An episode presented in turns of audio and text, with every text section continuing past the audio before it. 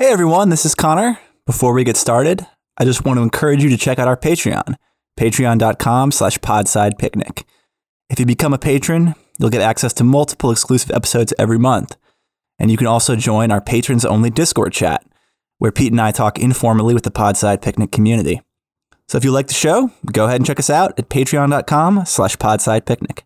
Thanks.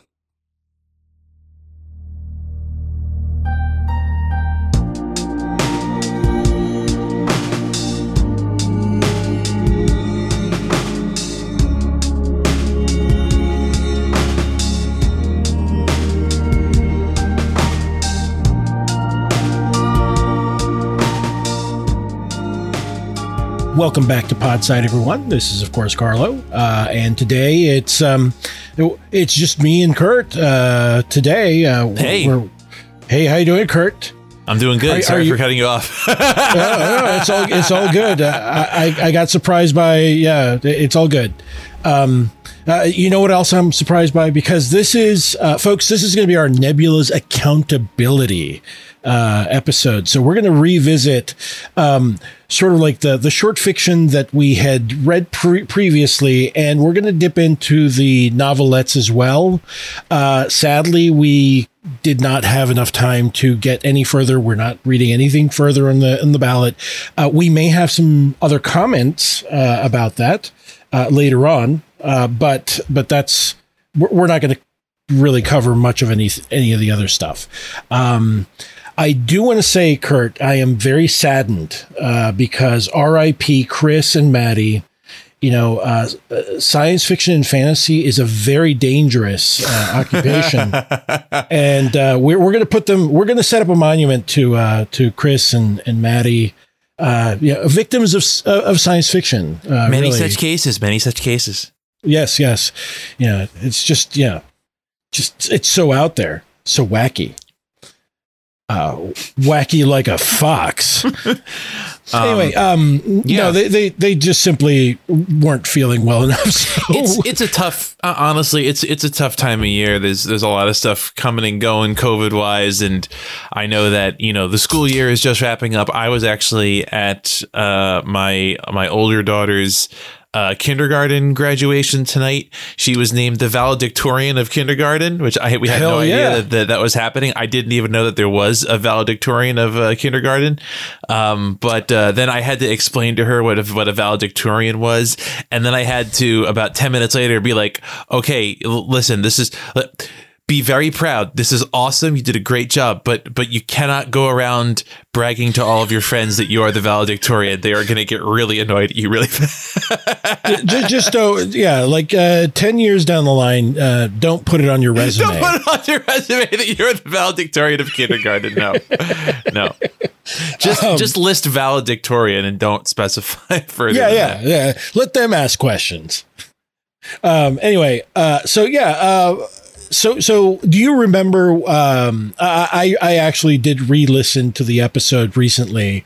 Um, do you remember what your prediction was in the short fiction category, uh, Kurt? Mm, I think I thought that Mr. Death would w- sorry, I think my guesses were uh, Mr. Death happy likely, proof by induction unhappy likely. So I thought that those two were the ones that were plausible uh, to win. Obviously, I wanted uh, Suzan Palumbo's L- Laughter Among the Trees to win. Mm-hmm. Um, and I was wrong with all of those. Yes. Uh, since Where Oaken Hearts Do Gather by Sarah Pinsker um, won. Yes. And I didn't care for that story, but I'm also like not surprised. Like, like yep. uh, it's, it's, I mean, there's, there's only six stories that were nominated and I can't very well say like, oh, well, I said that these four would, pro- would likely win.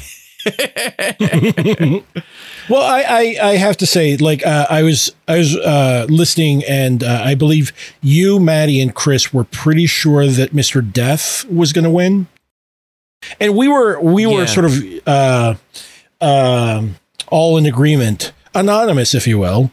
Um, it, that that uh, you know Suzan Palumbo's uh, story should have won, but we we all sort of knew that it wasn't really wasn't really going to win simply by what like we we had read the past year's uh, stuff yeah, as well, not, and it's it's uh, it's honestly a delight to me that it was nominated. Um, I would have been really shocked if it Mm. if it won, just because I, I I don't I don't think it's what uh the Nebulas goes for, which is you know to their discredit, but but um yeah Yeah, uh, it's it's weird. Uh, I and I don't know how true this is, but I always got the feeling that specifically the Nebulas being part of the Science Fiction Writers uh, Association, I think they they they're now officially renamed, um, has uh, has a weird. Um, I don't want to say cattiness, but definitely cliquishness,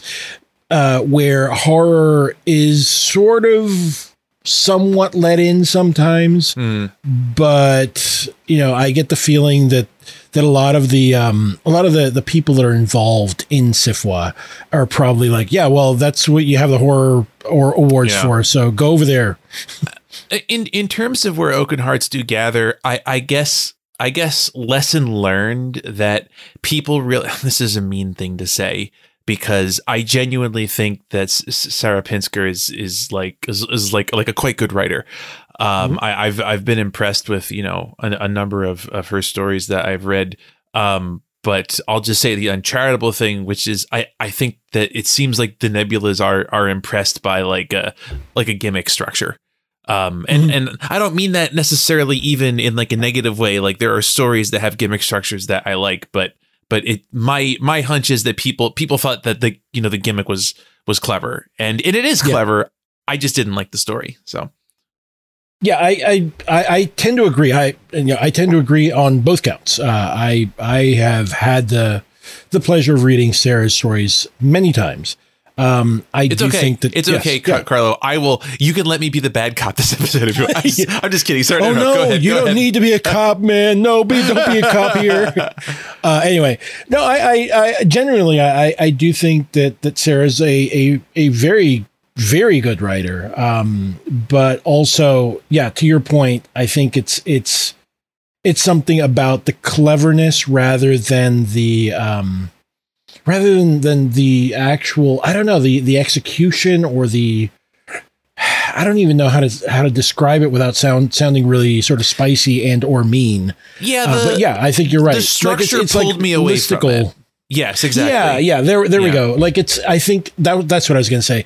That the the the the sort of structure of it is really to its detriment more than anything else. I felt, but you know, it is. It's a story that we were given, so we have to sort of you know accept it on those grounds. So, you know, uh, so so be it. Um, so anyway, uh, I guess we should probably uh, talk a little bit about the novelettes. Uh, Yeah. And let me go over uh, the novelette uh, slate. Um, so best novelette uh, was the ballot was Just Enough Rain by P.H. Lee, uh, which was published in Giganotosaurus. Uh, O2 Arena by um, Donald Ekpeki, uh, which was originally published in Galaxy's Edge. Uh, which we can we can circle back to that in a minute because Yeah. originally in- interesting, published Interesting discussion to be had there. Yes, yes. Uh, there was, um, I don't know if you would say parentheses Emet in parentheses uh, by Lauren Ring, uh, which was published in uh, Fantasy and Science Fiction. Uh, caveat uh, to listeners out there, we weren't able to read Emet because um, Lauren uh, had it up. Uh, a, a lot of the magazines that have exclusivity periods um, generally will have a clause that says that if you ask, uh, you may have a window where you can, you know, during award season, uh, to then self-publish it or post it somewhere so that people can can read it and make a decision based upon that. Um, so sadly, after the uh, Nebula Awards were announced, I'm to guess that uh, Lauren took it down. So um, sadly, we we weren't able to read Emet. I, I started reading it way back when, and then sort of put it aside and, and didn't revisit it. Sadly, Do you remember what it was Um, about? it's um basically it's it's a a uh, a programmer who is like in a work from home situation and uh, she has been able to sort of encode essentially golem magic, and she has like these little golems. Mm. But I don't, I don't know much else other than that. It seemed very sort of cute, you know. Um, Mhm, mhm. But but I I didn't get to the end of it, so I, I couldn't really tell you you know what it's about about you know. Um, I, I the descriptions I heard was that it was a rumination on the surveillance state or something to that effect. But uh, Okay. I okay. Sounds like an Uh, interesting concept, but but rumination on the surveillance state sounds sounds less interesting. Not because I'm not concerned about that, but I'm always skeptical when things are, are a rumination. But maybe I will Mhm. read it eventually. Regardless, I, I it doesn't sound like either of us really had an opportunity to, to form an opinion on it. So Yeah, question yeah. mark with that one. Yep.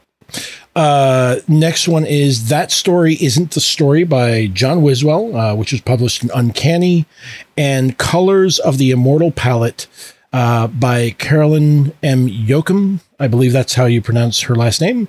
Also published in Uncanny. Uh, weirdly, it's not. Uh, it doesn't have uncanny uh, listed here on the um, on the Nebula's award page. But anyway, Hmm.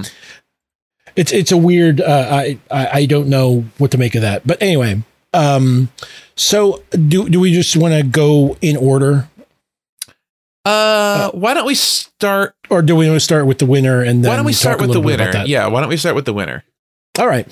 So, uh, O2 Arena, uh, written by uh, Nigerian author and editor um, Oghenechovwe Donald Ekpeki, uh, was originally pu- published in Galaxy's Edge.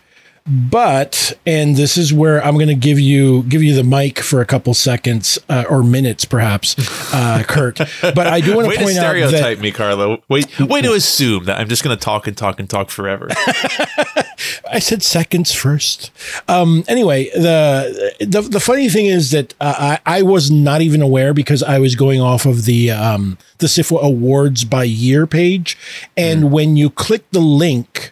Uh, it takes you to Apex magazine, who was kind enough to reprint this, um, and and uh, I was unaware uh, of like I, I didn't even cross my mind. And you pointed out something, Kurt. What did you point out? Uh, so it's it, the the the story was you meant like you mentioned originally uh published in Galaxy's Edge, um, and when it ran when it was rerun in Apex, uh, it was significantly re-edited and um some it, it, like whole sections of sentences were were trimmed out.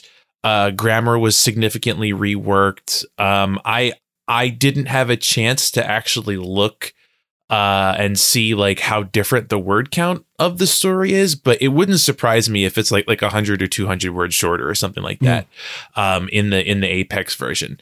Um, and there there's also a third version on um, uh, Ekpeki's uh, publisher's website, Arc Arc something. I forget the name.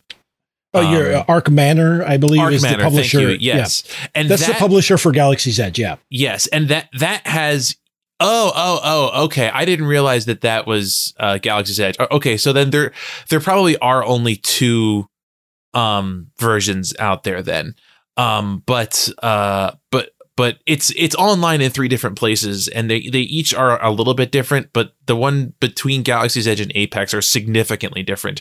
Um, I read about half of the story in Galaxy's Edge, and honestly, I was really struggling with um with reading it like it was it, it it this this sounds this sounds nasty but like it it needed more editing um like there was things that were just kind of like just like not necessarily grammatically incorrect but were like grammatically awkward uh that that were like you know like straightforward line edits um and the most of those uh, were were made in, in, Apex, and I went back and read it from the beginning and read the whole thing um, in, in Apex, and I I liked it a lot better um, Mm. in in Apex. We can get to our, our general thoughts in, in a minute, um, but I I was surprised by this by reading it in the Galaxy's Edge uh, form. So and, and yeah, and it, it, is confusing because it's listed as being uh, in uh, Galaxy's Edge, um, and so I'm I'm curious like.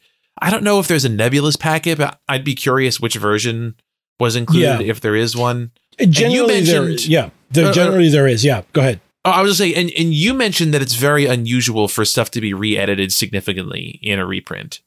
Yeah, exactly right. I was going to just say that that that that is sort of a curiosity. Um, there are markets that will um, say up front uh, that you know, oh well, you, even reprints are, are subject to, to editorial, you know, notes and, and edits and whatnot.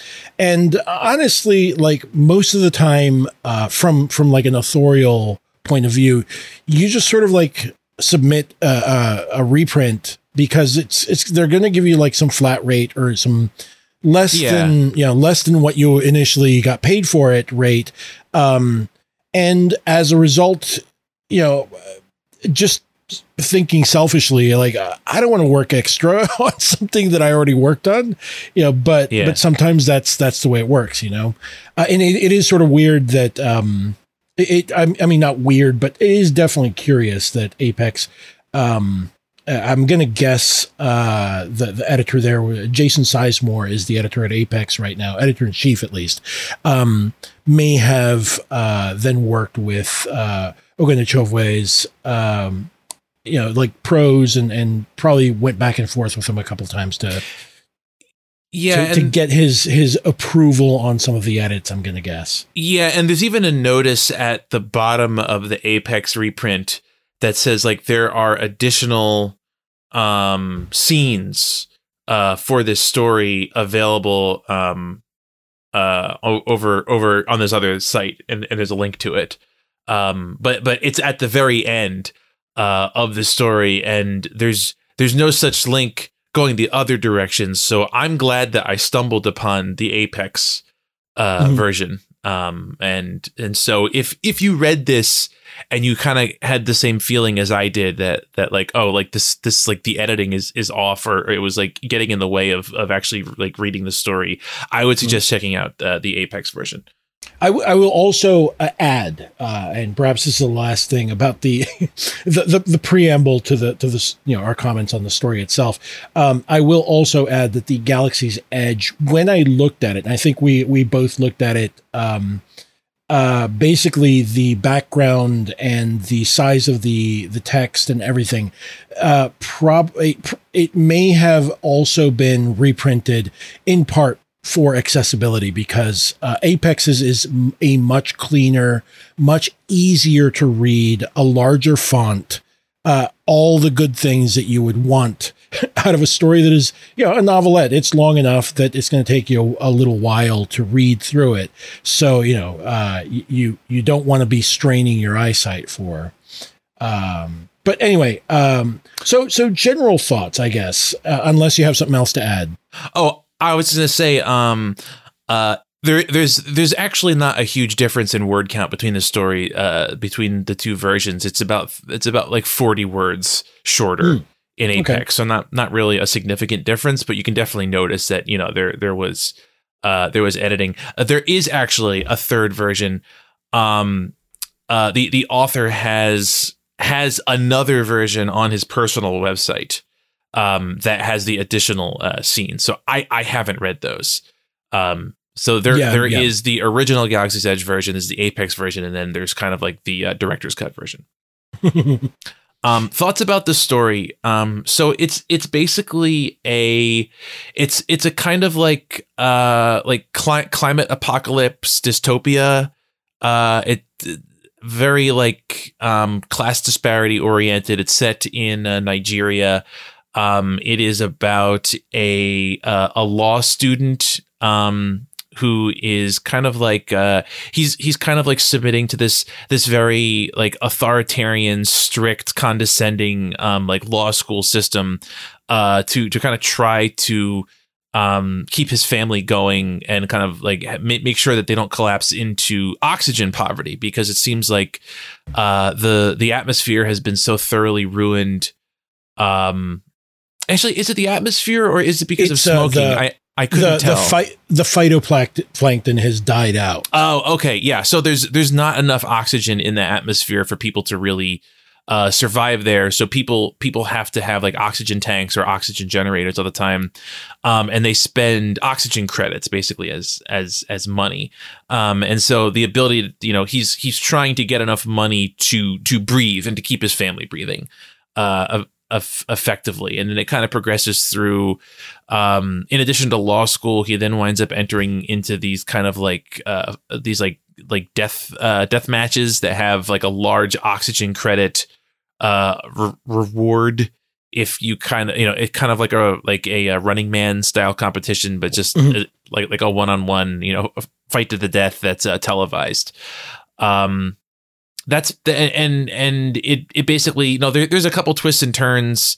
Uh you know he's got like a dying friend um and then that that kind of winds up uh n- nudging him into actually doing the death match fight. Um and that's that that's basically what what the plot of it is. Overall impressions um i i i initially really disliked um the story. And uh, part of that I think was just struggling with the version that I was originally reading. When I restarted reading it in Apex, it it did it it, it eliminated some of the things that I was struggling with.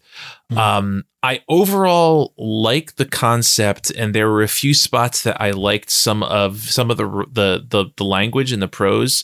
Um, overall, though, I found the prose a little bit dry, um, and I felt like there were I, I felt like it it it over explained a lot of stuff. Um, it it felt like there was a lot of subtext that was just turned into text that mm-hmm. could have just been cut. There was a lot of what um I feel like was kind of like linear storytelling describing like walking from from place to place that wasn't it wasn't super evocative and it wasn't really necessary to advancing the story. Um, but there there were parts that I liked, but overall um, I I liked the concept. I liked that kind of like dystopian you know, combat oriented kind of quasi cyberpunk uh concept and it just it just didn't it just didn't quite come together and didn't didn't quite do it for me. Um and i i especially thought that like the the the whole twist was like a little bit obvious. Um yeah it it didn't it didn't quite click for me. There there were parts of it that that i did enjoy um yeah. though. Yeah i i um i'll say this that um you know uh I think initially my my initial thoughts were like, okay, so why oxygen exactly and not water? But you know, that's neither here nor there. That's not the story that that we were given. Um, so I'm not gonna I'm not gonna sort of like nitpick uh, you know the premise because it's not that's you know that's not the story that we were given. But I will say that uh, to your point, Kurt, I do think that there's a lot like it I felt like the the only time I really felt like the, the the story popped for me, like the prose and and sort of like the the feeling uh, was when he went back to his old neighborhood and yeah, started like yeah, that was actually really good. I I liked that part a lot. Yeah, yeah, that was really good. I wished I would have gotten much more of that. Um, and, and, to your point, I think that um, to your earlier point regarding subtext uh, made text, I think that this is a a an issue that I found with most of the other stories as well, uh, like the, the the novelettes as well. So uh, w- we can get to those in due time. But but yeah, I, I do think that the that it is a little heavy handed it, it reads like something that is targeted to a younger audience than myself, which isn't necessarily a sin, but also doesn't, it feels like there's large parts at the beginning that is that's trying to hold my hand and it's like no no yeah. no you got the premise. Like yeah people have tr- trouble breathing. Okay got it. I don't need to you know like like like I don't need you know like super exposition on that. I can get it. You know, anyone's been if anyone's been short of breath, you you get it. You know, um, so so yeah, I I just found it. Um, it, there were parts, especially at the beginning, and not like I was mentioning when he goes back to his old neighborhood and starts like hanging with the like like basically the old gang that he used to hang with. Um, parts at the beginning that felt both over, perhaps overwritten and um, vague, which is a weird balance. I felt.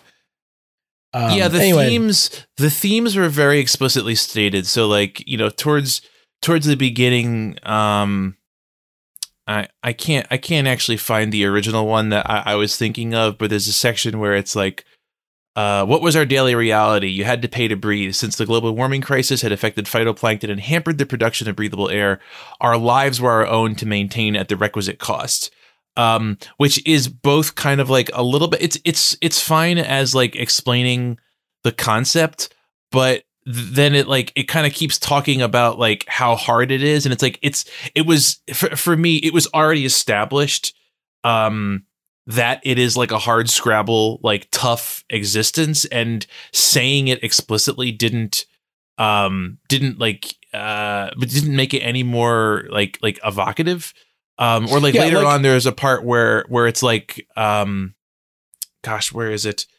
Uh, it's it's like our uh, gosh, hold on a second. Oh, uh, I had to wonder why our society still looks down on women so much. Was gasping your lungs out in between toiling to purchase filters in breathable air in an atmosphere ruined by global warming not enough, or was the audacity of being here daring to compete with men in the most lucrative and influential pr- profession in the republic simply too bold and and this comes after a sequence where one of the lecturers is like being like super sexist. Um, mm, and it's yeah. like it was it was already really clear that this is like a very sexist uh, s- society, and so having the main character then kind of like ruminate on like why is everyone so sexist? To to your point, that did very kind of strike me as like a young adult kind of uh, flourish, where where it's like m- maybe you aren't as I I, th- I think most adults who have remotely decent politics are like, yeah, it's a very sexist world. It, our own world is very sexist, and so if you see like a hint of that in a sci-fi setting, you're like, oh, okay, this world is like that too. Um, and mm-hmm. so saying it out loud is like it is just winds up being like you know seventy or eighty words that like you you didn't need to invest in telling someone the point again. Yeah, like like your first example there, like out of those three sentences, you you only really needed one, really. Yeah. You had to pay we, to breathe. You had to pay to breathe. Exactly. Yeah.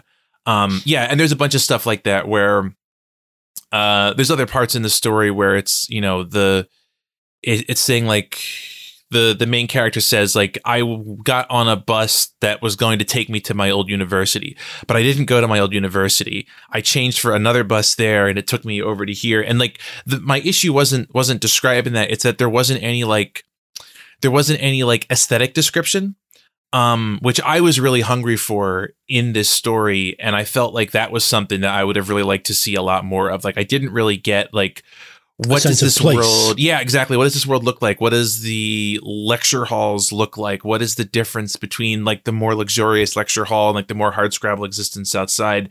And where you do get that to your point earlier is when he's visiting um with kind of like his old friends when he's talking about how like you know he had to kind of join this like gang slash cult uh, to have basically like like backup um, mm-hmm. so that he didn't get his ass kicked. And but like they don't really respect him because they know that that was the only reason he was part of it. And you do get a bit of that then and it kind of talks about like how the how the other members who are more serious about the gang are acting and like they're smoking weed constantly and talking about kind of like how they look down on him. And i i liked that and i wanted i wanted much more of that in the rest of the story. Yeah yeah same all right. I mean, um, I mean, other than that, like, um, I, I was, I, I, I had the small quibble of like, you know, starting like in media res and then jumping to three months earlier.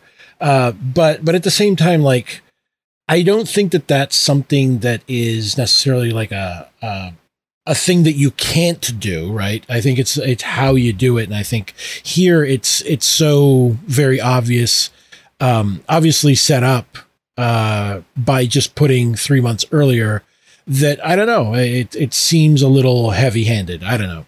Um, uh, for for, I, for like a transition. I um yeah I, I I agree with that. And then I I actually felt like the I actually felt like it really rushed to justify the character being someone who would engage in a fight to the death and it still felt uh, like it felt very abrupt. Um like almost as soon as you meet him he's talking about like i'm gonna kill this guy i'm gonna kill this guy and it's it's like kind of coming across as joking um but then it pretty quickly becomes clear that like he's he's not joking and so it felt like a lot of the story the character was like already ready to kill someone and then it didn't feel like the plot needed to go the way it did to to push him into engaging in the death match he already seemed pretty resigned uh to it. And Mhm. and then as soon as he got there he was like uh I I did like that he was kind of like fumbling around in the fight um but I didn't find the description of the fight um as effective as I think it, it could have been. I would have loved to see a bit more like uh a, a bit more like connection to the emotional weight during the fight instead and there there was a bit of that but instead it mostly felt like kind of just like a blow by blow description of of two people fighting which didn't didn't do a lot for me Yeah. So- yeah, exactly. Yeah.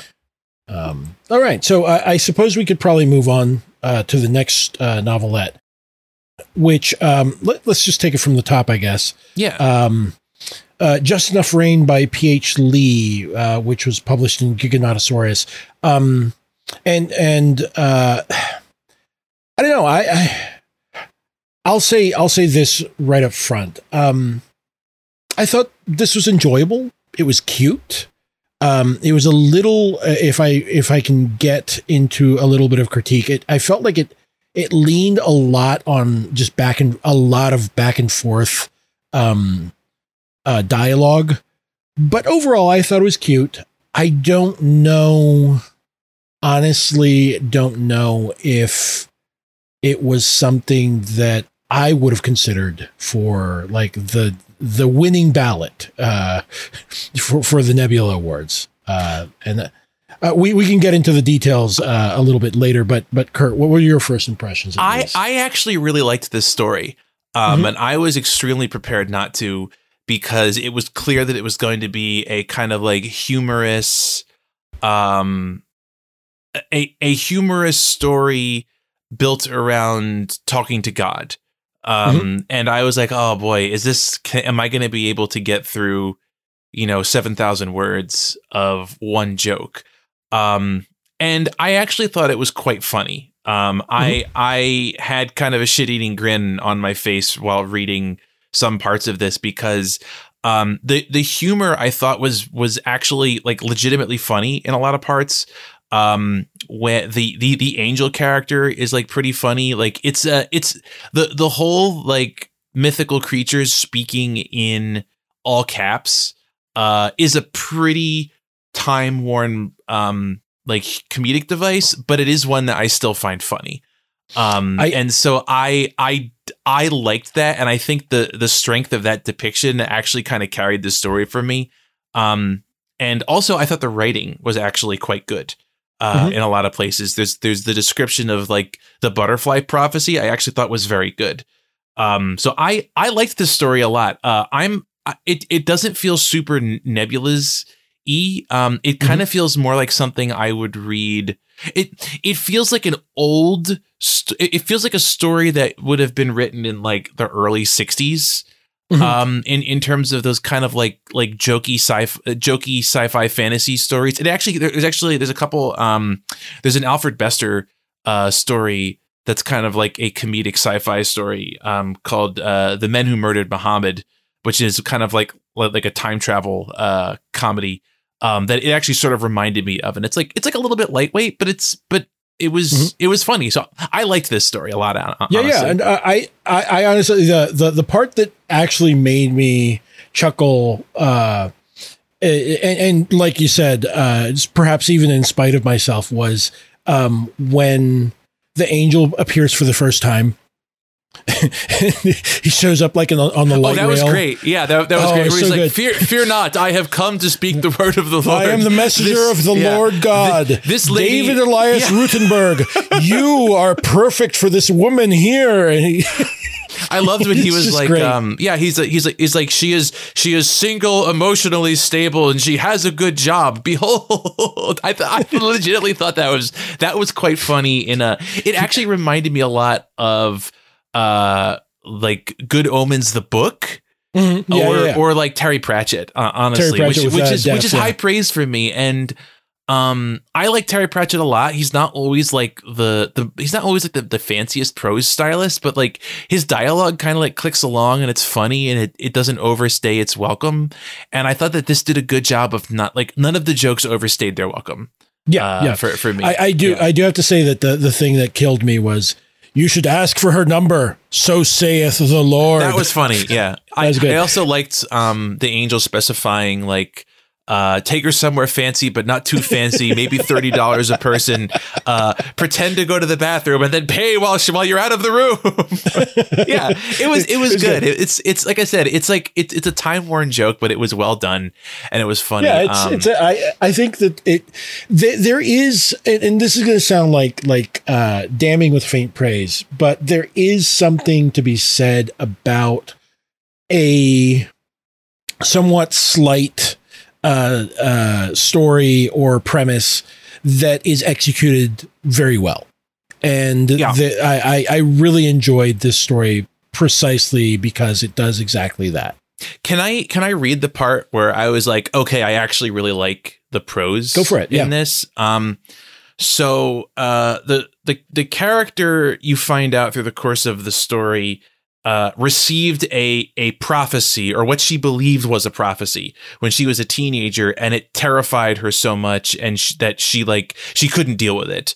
Um, and basically, she views herself as a failed prophet as a result, and so you know she's kind of flashing back to when that happened. Um, and she meets she meets God uh, in person. I think it's like after her bat mitzvah, maybe. I, I I'm unclear on that, but um, uh, so God God walks up and says, "I'm worried about the butterflies," and it goes. When God said, I'm worried about the butterflies, I heard the fragility of a butterfly's wing, the twists of air against it as it flies, the shapes and storms that those twists became, the caterpillar that the butterfly was, the pupation that created it, each and every mark on its wings and the chance and evolution that put it there, the image of the butterfly to the human eye, the great swarms of monarchs resting in the branches of my thought, each meaning that the words might take, every misinterpretation, all the cults and all the heresies that might spring up from them, people praying to butterflies, breeding butterflies, eating butterflies as sacrament, the ancestral tree of life, the fundamental genetic connection between me as I live and every butterfly as they lived, and so on and so forth. And it's just like a one giant run on sentence um, Yeah, that kind of keeps pulling out and out. And I was like, okay, this actually is very effectively conveying through text the sense of being overwhelmed by the scale of detail in like that you have received from hearing God say a simple word. Um, Mhm. And the fact that the styling of the prose was used to convey that instead of just saying, my mind was all fucked up because God talked to me. I was like, it, actually did like a good job of making that evocative in a way that I was like, this is that for uh, for all the fact that like there are some things that I could criticize about it. That is the main thing that I ask of sci-fi and fantasy is if you're going to explain something really wild, make me feel it through the writing, and it did that. And so I give this one um, one thumb up because I'm holding a beer in my other hand. Sounds like an Alanis Morissette song. Um, Actually, All right. to that point, um, Yes. it reminded me a little bit of the movie Dogma, okay. starring, I believe, I think that was Alanis Alanis Morissette, as Yes, as God. as- yes. Yes, we we met God, and she's she's mad. Um, anyway, sorry, I can't help but see that image in my head now. Um, anyway, so uh, then I guess um, we'll jump down to that story. Isn't the story by John Wiswell, published in Uncanny, um, and uh, what were your thoughts on this? I mean, this this clocked in at nine thousand thirty three words. I was I was torn. Um, I tried to read this back when we did the original um episode. I I in general tend to not connect uh with John Wiswell's writing. Um, I, however, even when I wasn't connecting with this story, um, I was vibing a little bit more with this one. I would say it still isn't to my tastes. Um, but this one had a bit of I, I think that um most of John Wiswell's writing takes kind of like horror or thriller um mechanics and and turns it to like a different either like a humorous or like a more comforting um, purpose. And in this story, he's using the horror some of the horror mechanics actually for like horror and and unease. And it doesn't it's not still not really structured like a horror story. Um but i found that aspect more effective of it. Like it actually does have some some you know some somewhat gross uh imagery. Um i i didn't i didn't really find the character beats uh, uh contributing to the story though and there are a lot of them. So it it kind of it kind of ultimately dragged for me and and lost me uh, again. Um, but I thought that the general concept of like a familiar escaping in the way of like leaving an abusive relationship and and the the metaphor or the the mechanism of like having these these bite wounds that keep bleeding um and kind of like the the emotional malaise and like you know uh self self delusion um, about the power of you know someone who was abusing you uh, was was fairly effective. It's still it wasn't really my alley uh, in general though, and and I, I definitely have some more nuanced um, c- criticism that I can get in. Uh, to. Yeah, I mean, I, I so I I like yourself. Um, I was torn. Uh, honestly, I I do like um, sometimes I do like uh, stories that that will take a well-worn thing like, oh, you know, it's a vampire house, right? Um, and uh, sort of turn it sideways and, and make me look at it from a different direction. And I, uh, you know, I, that's an interesting premise. This does have an interesting premise w- in it. I think um, the issues that I had with it mostly have to do with uh I so so part of the disconnect that I had while reading this is because it's trying to sort of jump ahead and use um sort of like I guess uh what is it uh deprogramming like cult deprogramming uh, language and stuff like that, mm-hmm. um, and that type of psychology. And, and it brings it to the fore in a way that then I never felt like the main character Anton, who um, escapes the, the the house of the master vampire and then gets picked up by his friend. Um, and they go out somewhere in the country, suburbs, rural, somewhere, and they they live in a dump, uh, basically. Uh, that uh, I guess his friend uh, is sort of like has taken it upon himself to be like a foster house for. Uh, he collects like other people that are in similar situations, um, and has like four jobs and everyone works and blah blah. And, and that was rendered rather well, but I never got a sense that Anton, the main character, who is still in sort of like this in between place. Uh, you, you never get a sense for what a, what lured him there to begin with. Exactly. Yeah. Exactly. Like that, what the seduction was, was.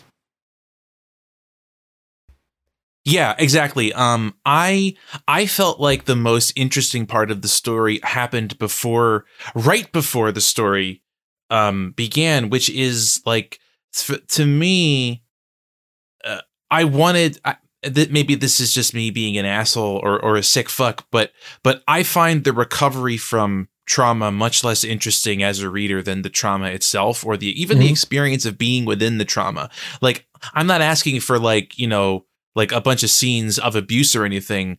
Um, but to me, building up the nerve to make that phone call to escape these circumstances, that to me is the interesting character beat. And I wanted to see that stuff or at least get a sense of it more than I did.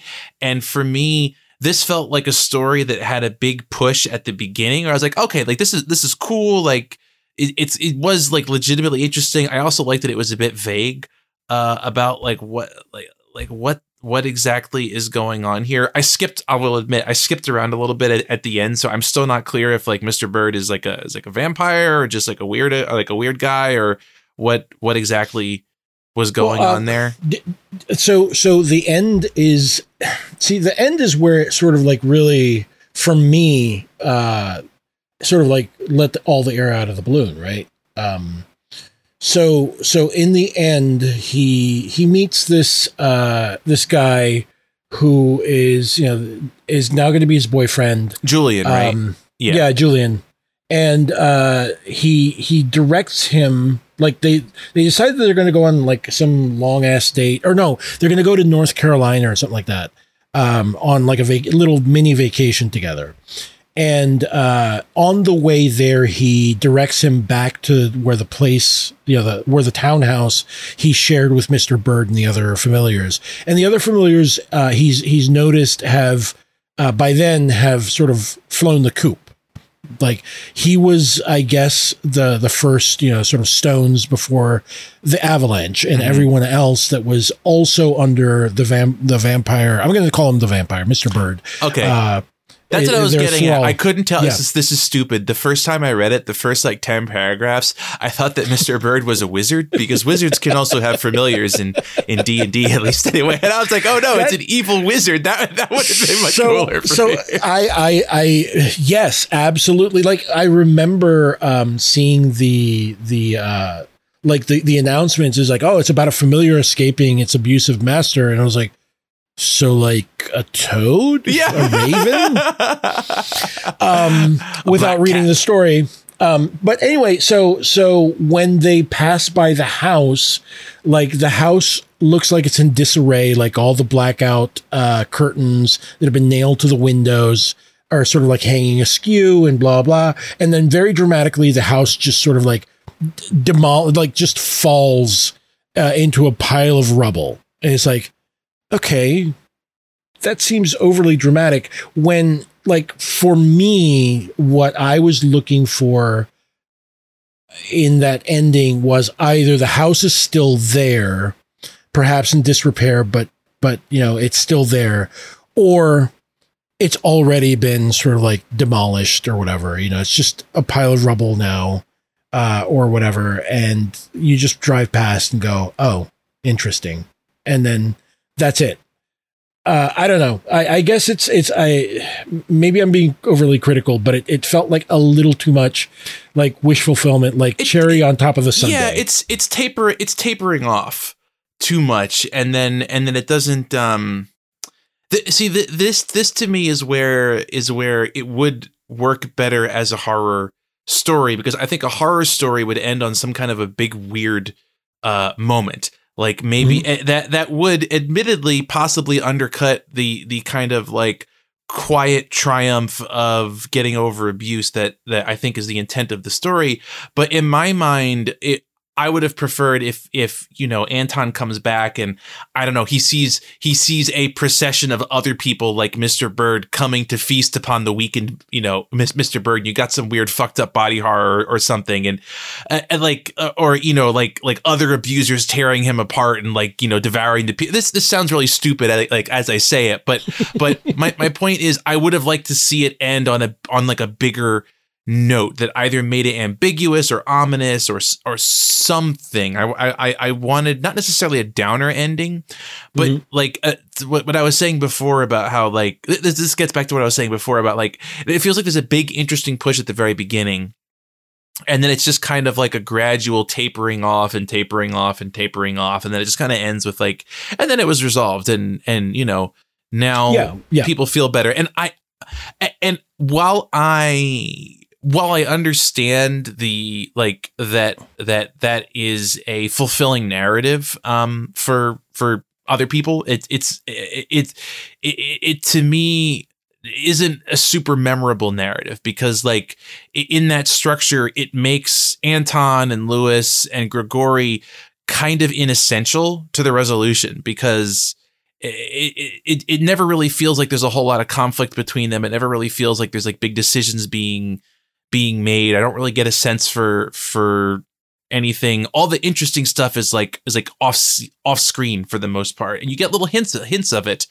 Um, and I just wanted a lot, a lot more of that, and for that to be more tied into what like the emotional payoff was. Whereas I mean, instead, the I- emotional payoff is like things get resolved, basically. Yeah, I mean, I, I could I could go that way, but but I think what I, I mean, maybe maybe not that the house is like already demolished, or maybe it's just empty, and it's like there's a big for sale sign, and and to be honest with you, like I feel like ending it that way would have been it would have been like almost anti cathartic, um, which is really sort of like. A, for me for the themes that it was trying to explore like and for the story that that uh, you know if, if you are trying to get away from like basically an alluring um gross but maybe like seductive you know dark world you know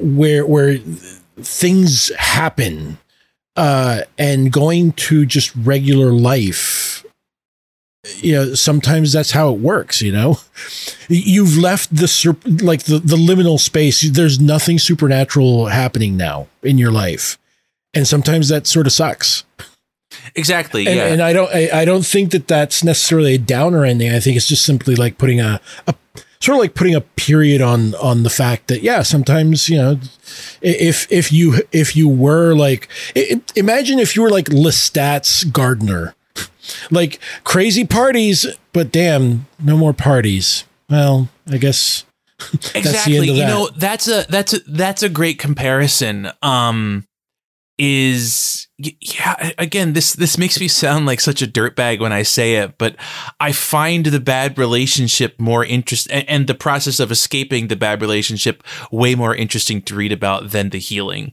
because I Mm-hmm. kind of feel I, I I almost want to whisper this. I kind of feel like a lot of healing it reads very similar. yeah yeah yeah like, I mean, like but- it is but it is very important, but like as a story, it's not it's not what I, I- care to read about. Yeah, yeah. Like I think that the the um, it- you know what I what I said before. Uh, perhaps I'm I'm repeating myself, but but like when you escape an abusive relationship, you will have moments where you you sort of regret and you you the way that regret shows up often is not in like oh man I did the wrong thing or whatever. It's like but there were good times and you fixate on you know like the 10% of good times versus the 90% of bad times Mm-hmm. or something to that effect and that's just the way the human mind sometimes works when you are sort of thrust into a new situation you want to go back uh, yeah, I mean that's also like the I think that's the, the the major narrative in in people that want that think that their childhood was great. Is like was it though? Were you able to do anything you liked? No? Well guess what? You are definitely remembering things a little differently. Let me give Uh, one one piece of praise uh, for the story though, or one one major piece of praise. Um, it uh, it name drops the band Electric Six. Uh, they are a good band, very strange band. Uh, they have a number of albums. I haven't listened to even half of them because they just kept putting out albums, and I kind of you know stopped actively listening to them. Uh, they're a good weird uh, band, um, Hmm. and I would I would recommend, uh, especially their first like three or four albums. they, All right. they read a lot What of kind of- songs about doing uh, doing cocaine in hell and stuff like that. all right excellent yeah all right I'll, I'll have to check them out I recommend the song "I Buy the Drugs," and I think there's like three Z's at the end of the song. Oh, that's because those are extra special drugs. All right. Uh, all right. So, do we have any? Um, I, I'm going to guess those are the last uh, thoughts we have on on that story. Isn't the story? Uh, I I I liked it the best of the various John Wiswell stories that I I have read. It it, it came the closest to working to working for me in large part. Again, I think because um, it was I think intentionally off putting with some of the horror imagery. Um, about like the blood on the thighs and like the bite wounds not heal. And again, the bite wounds that doesn't heal sounds like like very trite uh co- concept and it kind of is but the description of them is just being like like a little like tic tac shaped hole and like the blood running down the thighs and stuff is is Mhm. gross like in a good Yeah. in a good way uh, Yeah, yeah. so Uh, I, i'm doing the sicko face and i would like to see more of that um and le- I, I feel like I always say lean into the horror side. So that's that's my advice. Uh, if you want to win me over, is write just more horror Kurt- stuff and Kurt's, lean into it. Kurt's, Kurt's pounding the desk like J. Jo, J. Yeah. Jonah Jameson and bring me the horror.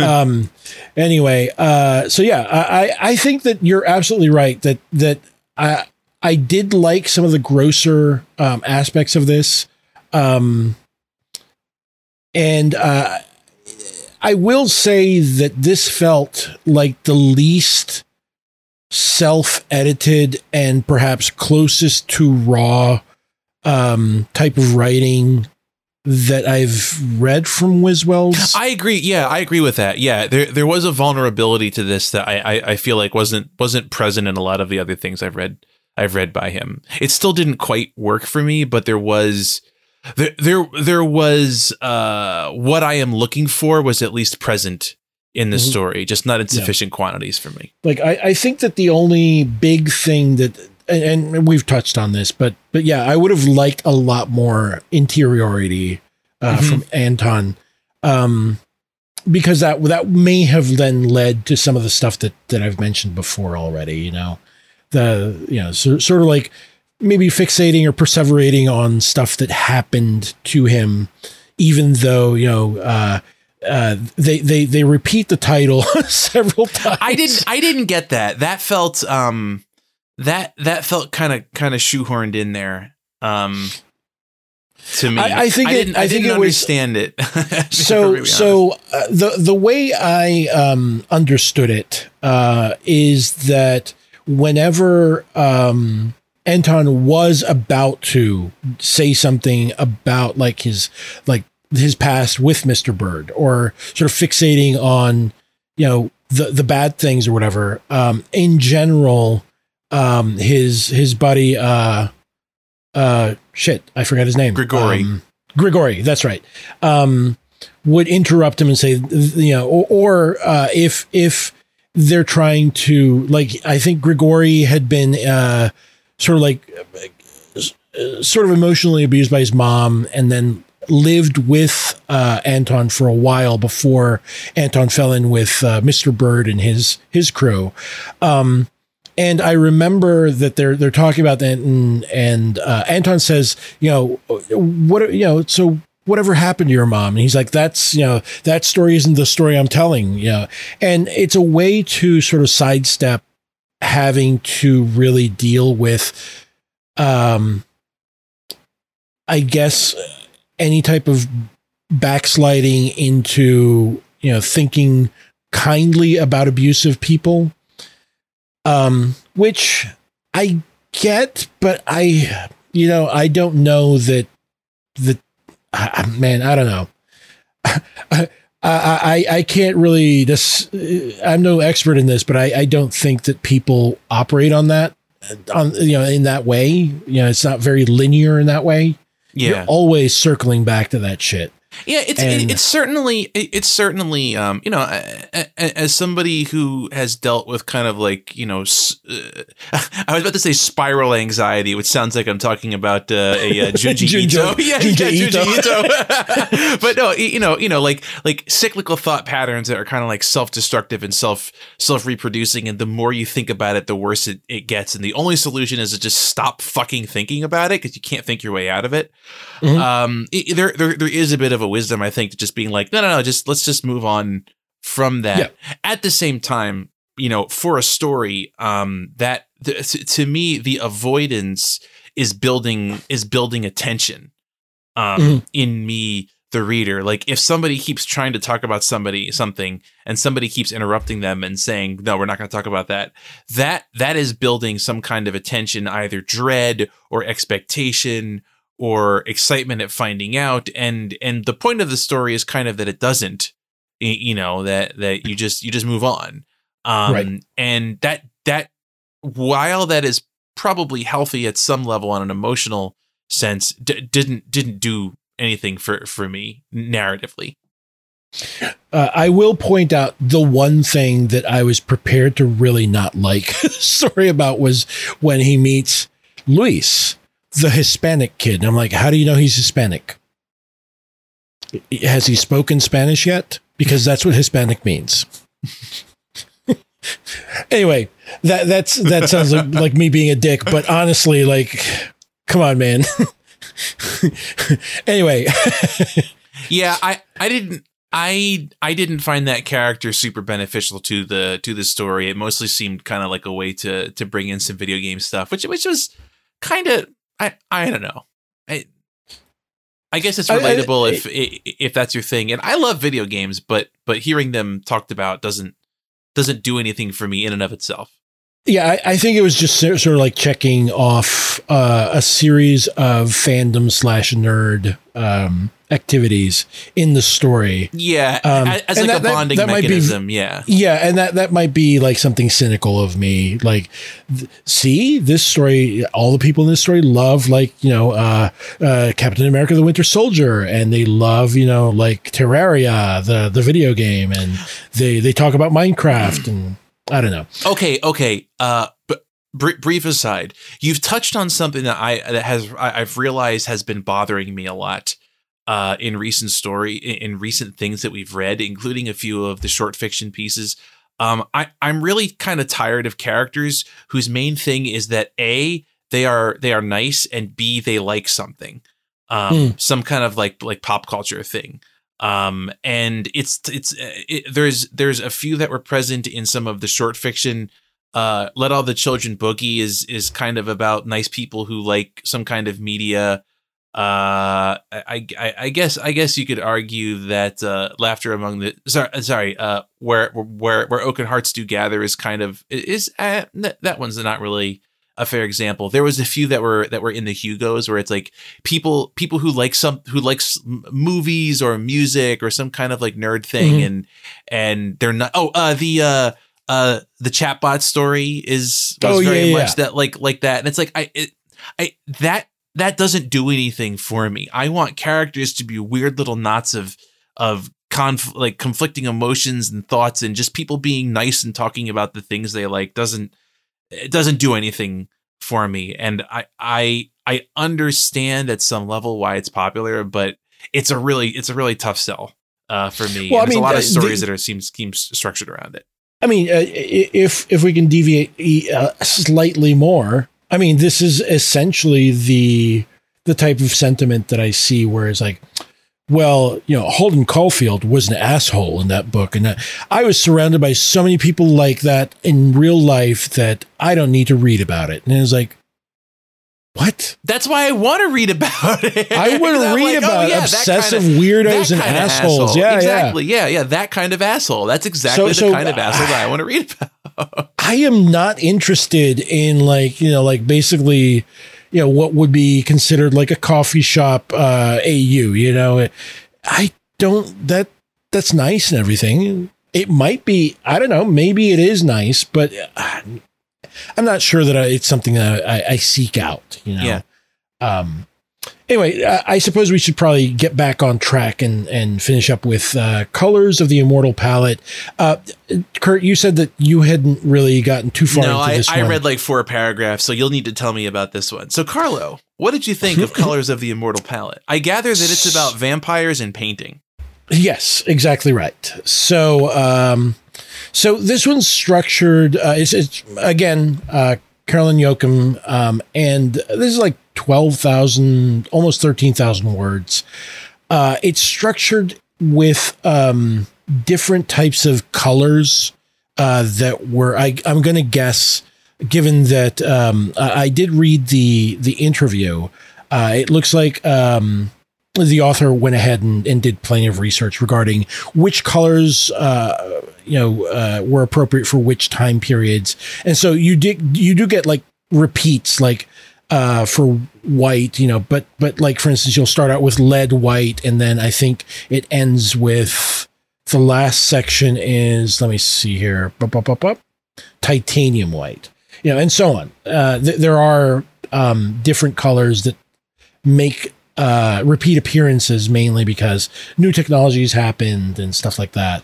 Um, so this starts out, if I'm not mistaken, in France. I'm going to say Paris uh, in the 1870s when Manet and Monet are both, you know, present.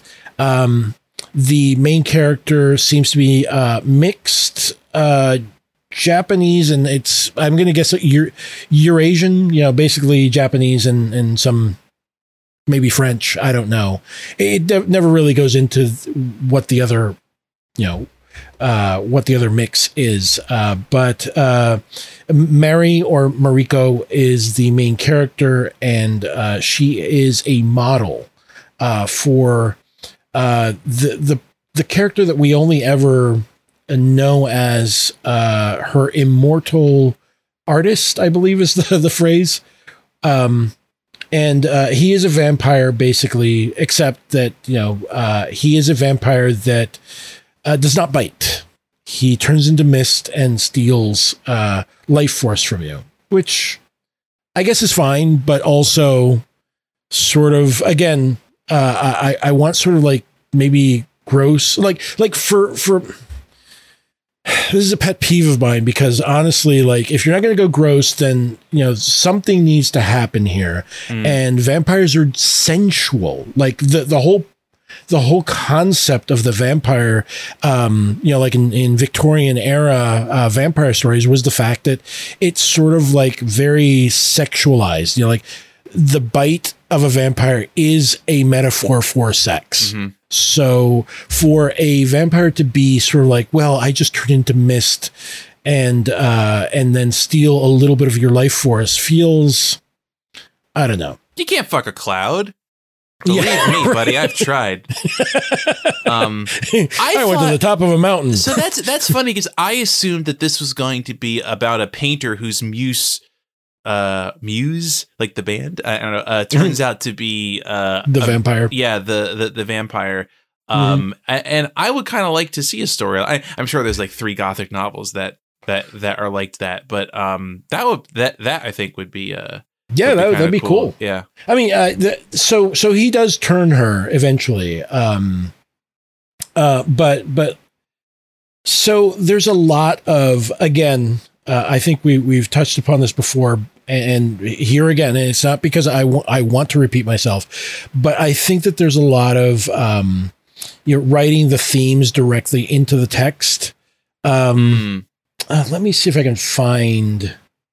Uh, I don't have anything marked that sadly, but there's a lot of like talk about like, you know, like how Mariko is um, painting when she finally becomes a painter herself, uh, which if I'm not mistaken, um, was, was something that, you know, would happen even though you were a model, um, a, a, a model and in that period of time in, in that, in that area, uh, sometimes you were a model, sometimes you were.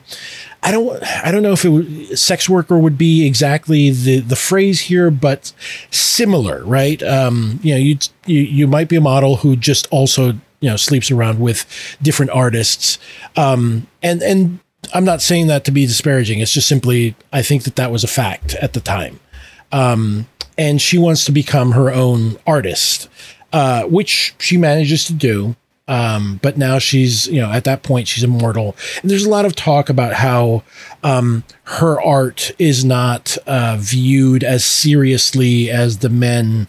Um, there is some interesting stuff um, peppered in there, where, like, for instance, uh, there is some discussion about how Monet, you know, basically took, um, you know, uh, took some of the the the uh, artistic techniques from Japan and turned it into, you know, sort of quote discovered impressionism uh, mm-hmm. for Europe, which is I think that's that's a good that's a good thing. But there's a lot of like you know women won't be uh, as important as you know women are not viewed as importantly as as men in in the arts, and um, I don't know. I, it's it's it's difficult and and you know I may not be the perfect uh, person to talk about this, uh, but as something that is perennially uh, like this is seems to be perennial like touching on the perennial discussion in science fiction and fantasy that you know women authors are not you know they they they weren't they weren't they were just not around or or they were erased from history. And it's like well not really. You know like uh, you know we we had some discussions with uh you know with with, with a mutual friend who pointed out that like CL Moore uh was writing like essentially s- space I, what is it? Space and sorcery type of stuff. Uh, way, Uh, way yes. back. Well, space opera would have been basically early space Yeah, opera, effectively. early yeah. space opera. or uh, planetary And- romance might be the term that you're Th- th- for. that's the that's the phrase I was I looking for. I'm not yes. sure that CL that you would quite call C- CL Moore stuff planetary romance because that's kind of like um, that's a little bit more like uh, John Carter of Mars uh, Hmm. s- stuff. But but yeah, yes, like like around the same time and like in in the same in the same circles. I do believe. Let me let me look it up real quick because I do believe that speaking of uh, because uh, Leigh Brackett also came up uh, in. Uh, let me see if I can find. Yeah, yeah. Leigh Brackett wrote uh, something called. Uh, I may be murder murderizing the name here. The Sword of Ri- Rhiannon, Mhm. um, which is pretty much in the same vein as like a, a planetary romance type of thing. Yeah. Um, N- sh- uh, by the way, Leigh uh, Leigh Brackett also uh, wrote The Big Sleep, the uh, Mm. the original uh, version, and then also uh, the script for um, uh, the, was it the long goodbye? yeah, the, yeah, the Long Goodbye, uh, the Robert Altman one, which is uh, one of my favorite movies. Terrific, terrific piece of work. Um, she was she was both uh, both dubbed the I, I think I think what, what Wikipedia even calls her uh, the Queen of Space Opera. Uh, she was Hmm. also a a, uh, a significant screenwriter. Uh, she also wrote um, wrote a lot of stuff for uh, The Empire Strikes Back. Actually, Yes, so, um, exactly right. She's ve- very very accomplished writer in uh, a variety of ways. Yeah.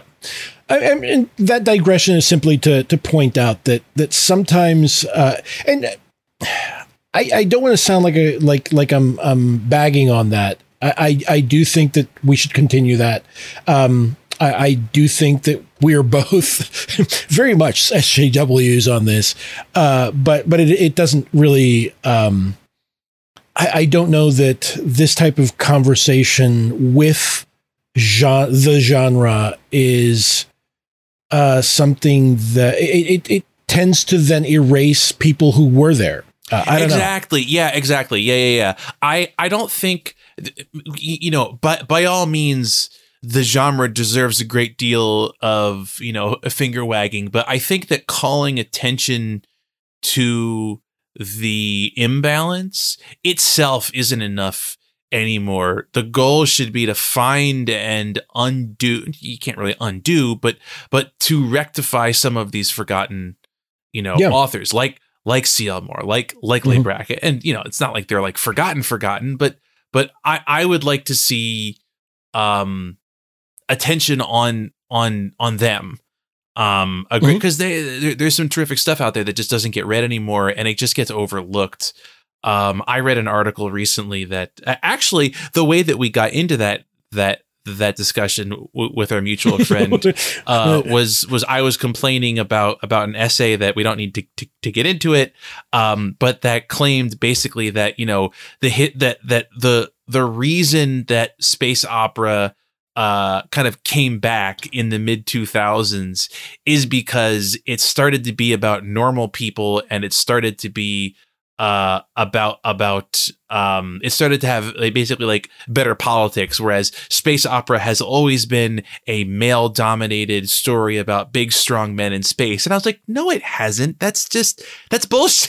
Yes. that's that's bullshit. It's true of like a period of space opera but it ignores like 40 years when that wasn't the case. Anyway. And and and and the the, the writer of that essay uh sh- honestly from what i've read and heard um knows that that i mean honestly should know that that's not the case but you know anyway we're uh, we're way off now we're just we're way off we're, base we're Anyway, just grumbling uh, about stuff at this point What did you think of the story? Have you, Apart from have, that, have what did you, ever, think of the story? Have you ever noticed that people make essays these days? This is just for Pete right now.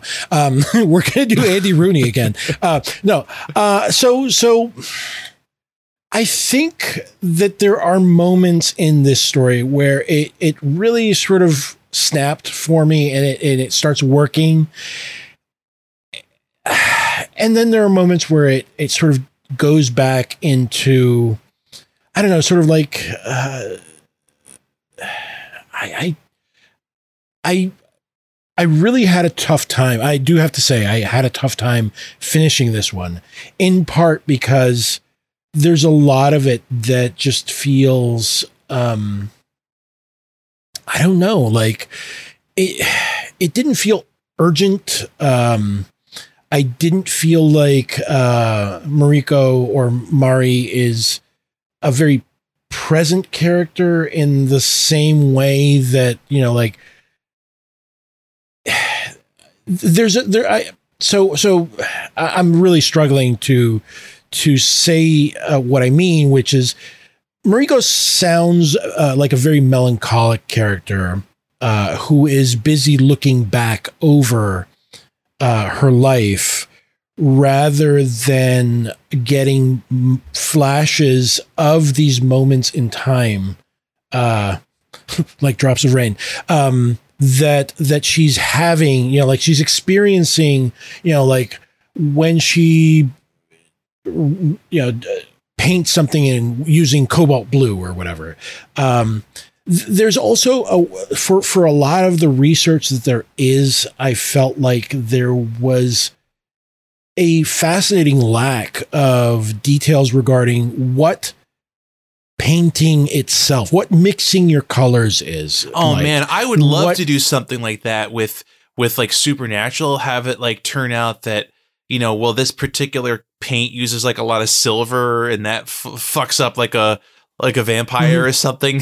yeah, Mm-hmm. Well, I I, mean, absolutely even- want even- some of that. even like like so so the thing here is that as you progress you don't get like a real sense of why these colors really are important um you know like like i forget where it was i i, I was watching some movie ages ago and i was just like f- just riveted watching this guy using like I think it's egg whites and and dyes to make his own like uh, is it acrylic or, or or oil paint base? I forget exactly which type of of I think it's acrylic.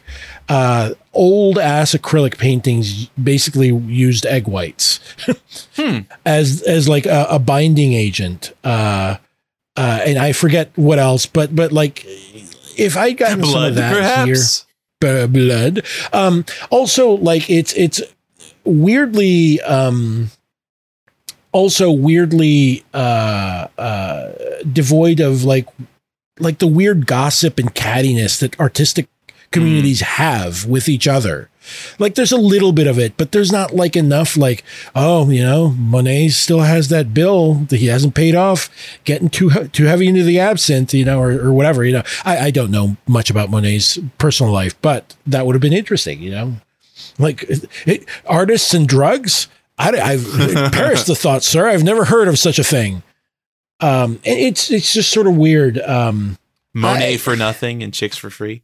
Ho ho! Hey. we're in some dire straits when we're making oh these man, types come of on. puns. Anyway, so um, I think it's it's fine. It's a little sentimental for my taste, but um, I think it's it's it's okay. It's it's well, it's competently written, but it, it didn't really have moments that really popped for me. Mm, Um, that's a shame. and uh yeah I, that's the thing. I, I i really wanted to like it but but i also f- have like um i i always have this this reticence whenever i read especially in in like sci-fi and fantasy when i i read about writers that want to write about other types of artistic um artistic traditions uh i don't know what you would call it uh medium the you know like like it's it's difficult i think and you, you're sort of trying to translate something like a painting uh you you can't necessarily translate something that's visual uh, that makes you feel something when you look at it. So at least give me something about like the process and how it feels to paint. Yeah, yeah, I And agree. I- yeah, I don't know that I got enough of that here. you know what's you know what's a great um, depiction of some of that, Iain. Uh, the so uh, we're recording this uh, the day after it has been nine years to the day since uh, the great Iain M. Banks uh, sadly passed.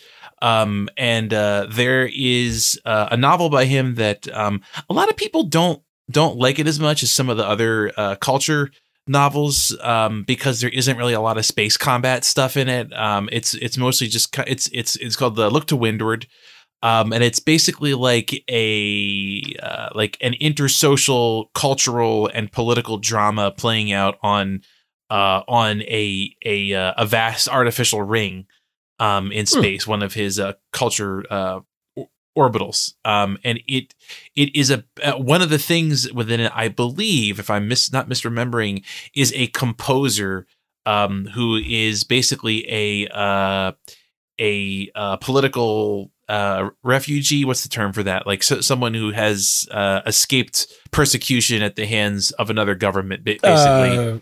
A uh, asylum seeker? asylum seeker. I- yeah, yeah, yeah. Exactly. Yeah, yeah. Thank you. Yeah, yeah. He he seeks uh, political asylum. He's a composer, and he's preparing to reveal like his his his great masterpiece. And um, I, as I recall it, one of the ca- like the one of the main the, the main character is basically like um like a a culture special ops slash slash attaché who has been assigned to him to a help him finish uh the piece and b ensure that he's not assassinated by the religious cults uh that he pissed off. Um and it, it it as i recall it's been a while since i read it but it it it doesn't necessarily go super deep on the art but it really feels like it did a good job of capturing the the mindset of like a weird obsessive uh artist. And so uh that is something that i enjoy a lot as well.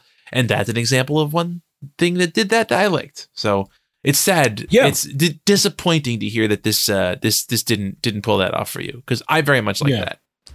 Yeah, I mean, uh, and, and that's the thing. I, I, I, I think that it's it's trying to do an interesting thing. It did manage to do it competently, but it didn't really shine for me. Mhm. Um, and and you know, and to be fair, like I I don't think uh that's gonna cause any you know like cause any. It shouldn't cause any furor. It got onto the Nebula ballot. It, so I mean, plenty of people liked it. Uh, so maybe I'm the weirdo.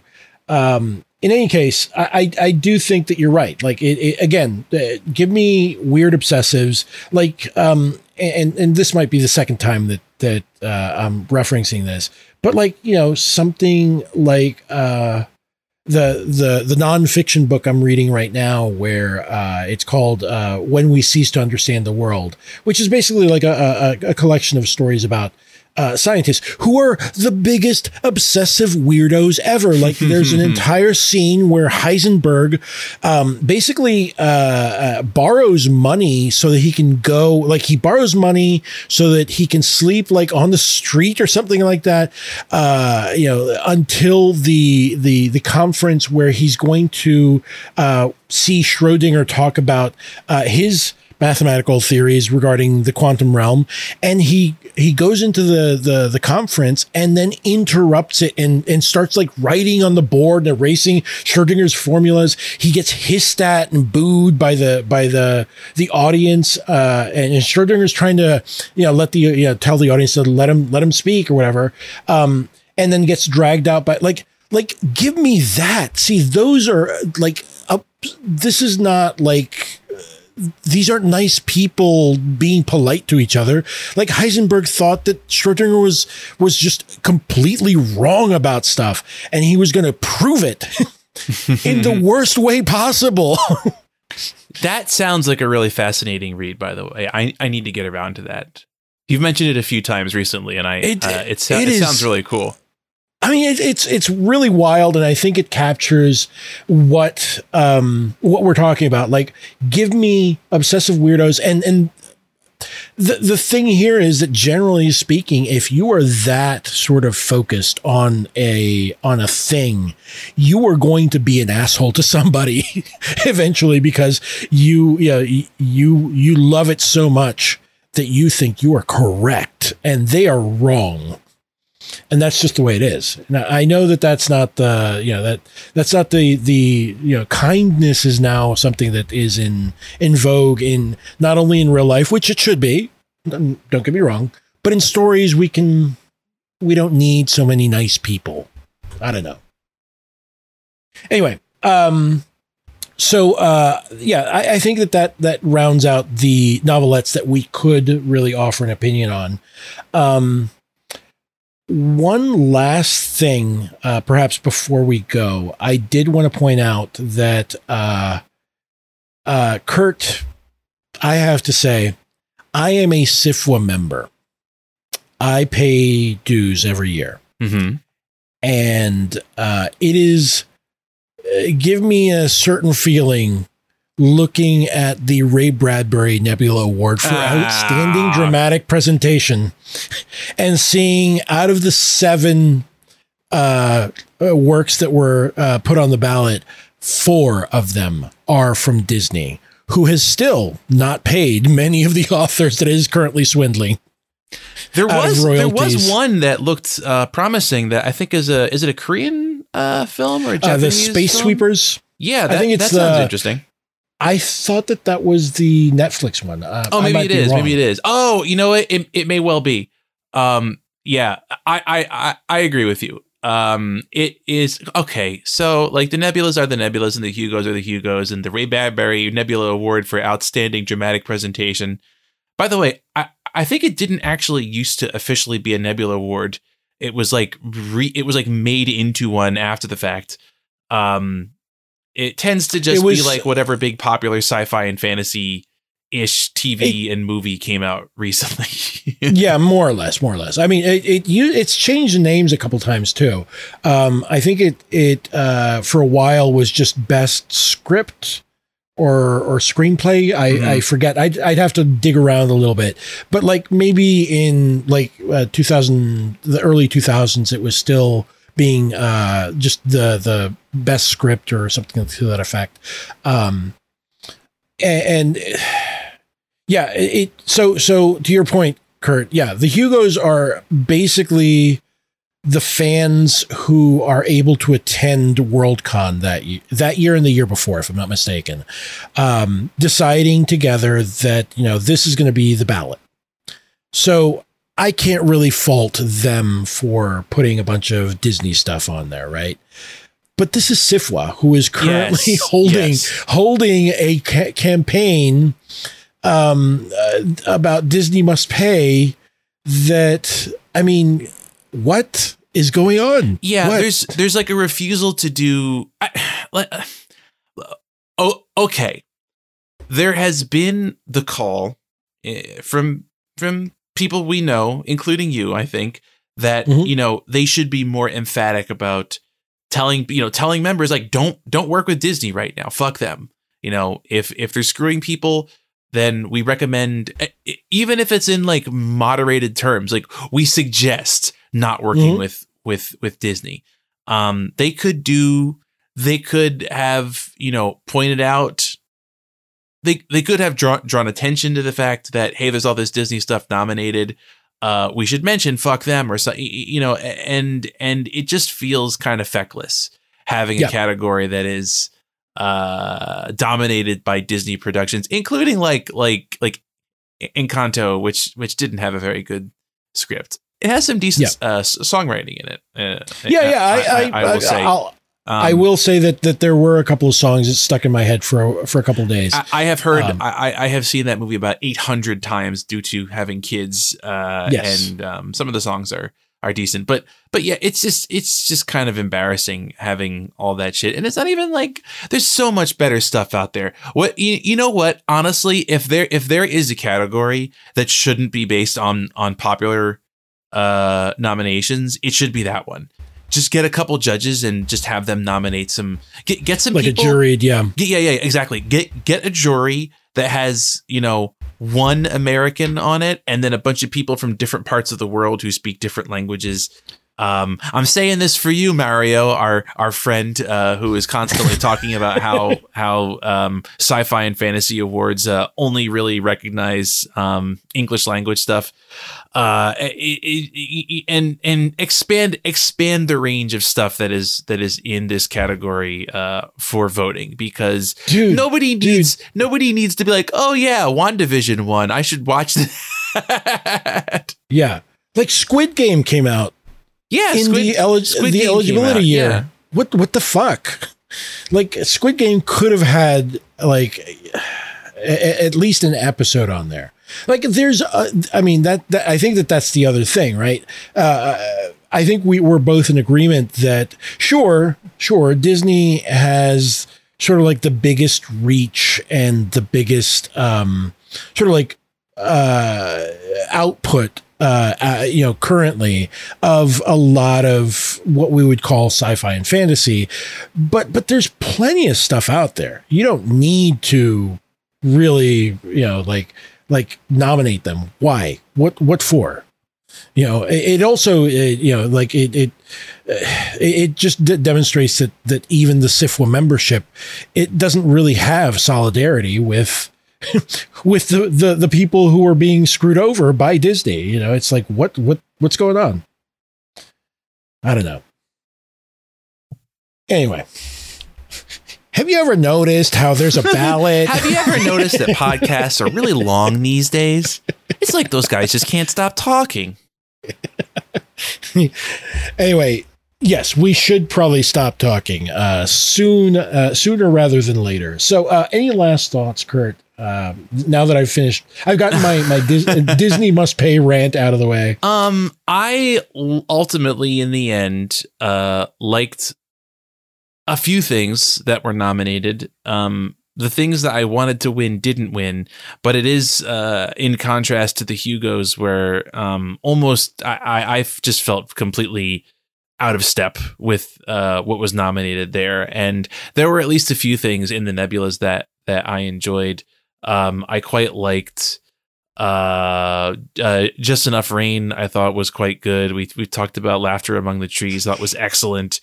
Um, I, yeah, there's uh, there, there were a few things that I was like, this is the one that I really like and should win. Um, and they didn't. But what I will say is, uh, I think the Nebulas are succeeding a lot more than the Hugos at nominating a range of different styles um, Mhm. in different categories. Like the Hugos felt like it had four s- stories that were all the same uh, last time in the short fiction. And the novellas were a little bit different, but but still felt like they were mostly going in, in a particular direction. Um, and I, I don't know if that's because you know SFWA is is you know it isn't like kind of mostly doesn't have fans involved and is mostly just like the artists themselves. Um, but whatever it is, they're they seem to be doing a little bit better of a job of capturing the the breadth of what's out there, even if even if I disagree with what winds up uh, actually winning. Yeah, I, I, I totally agree. I, I I didn't get the feeling that these stories, um, like even the two uncanny novelettes were were were very different from Yeah, exactly. Yeah, exactly. Yeah, yeah. All, all all I ask for in awards is that there is one option that I'm like, that's the one that should win. That one's pretty good. Even if it doesn't win, I just want to see me represented a little bit.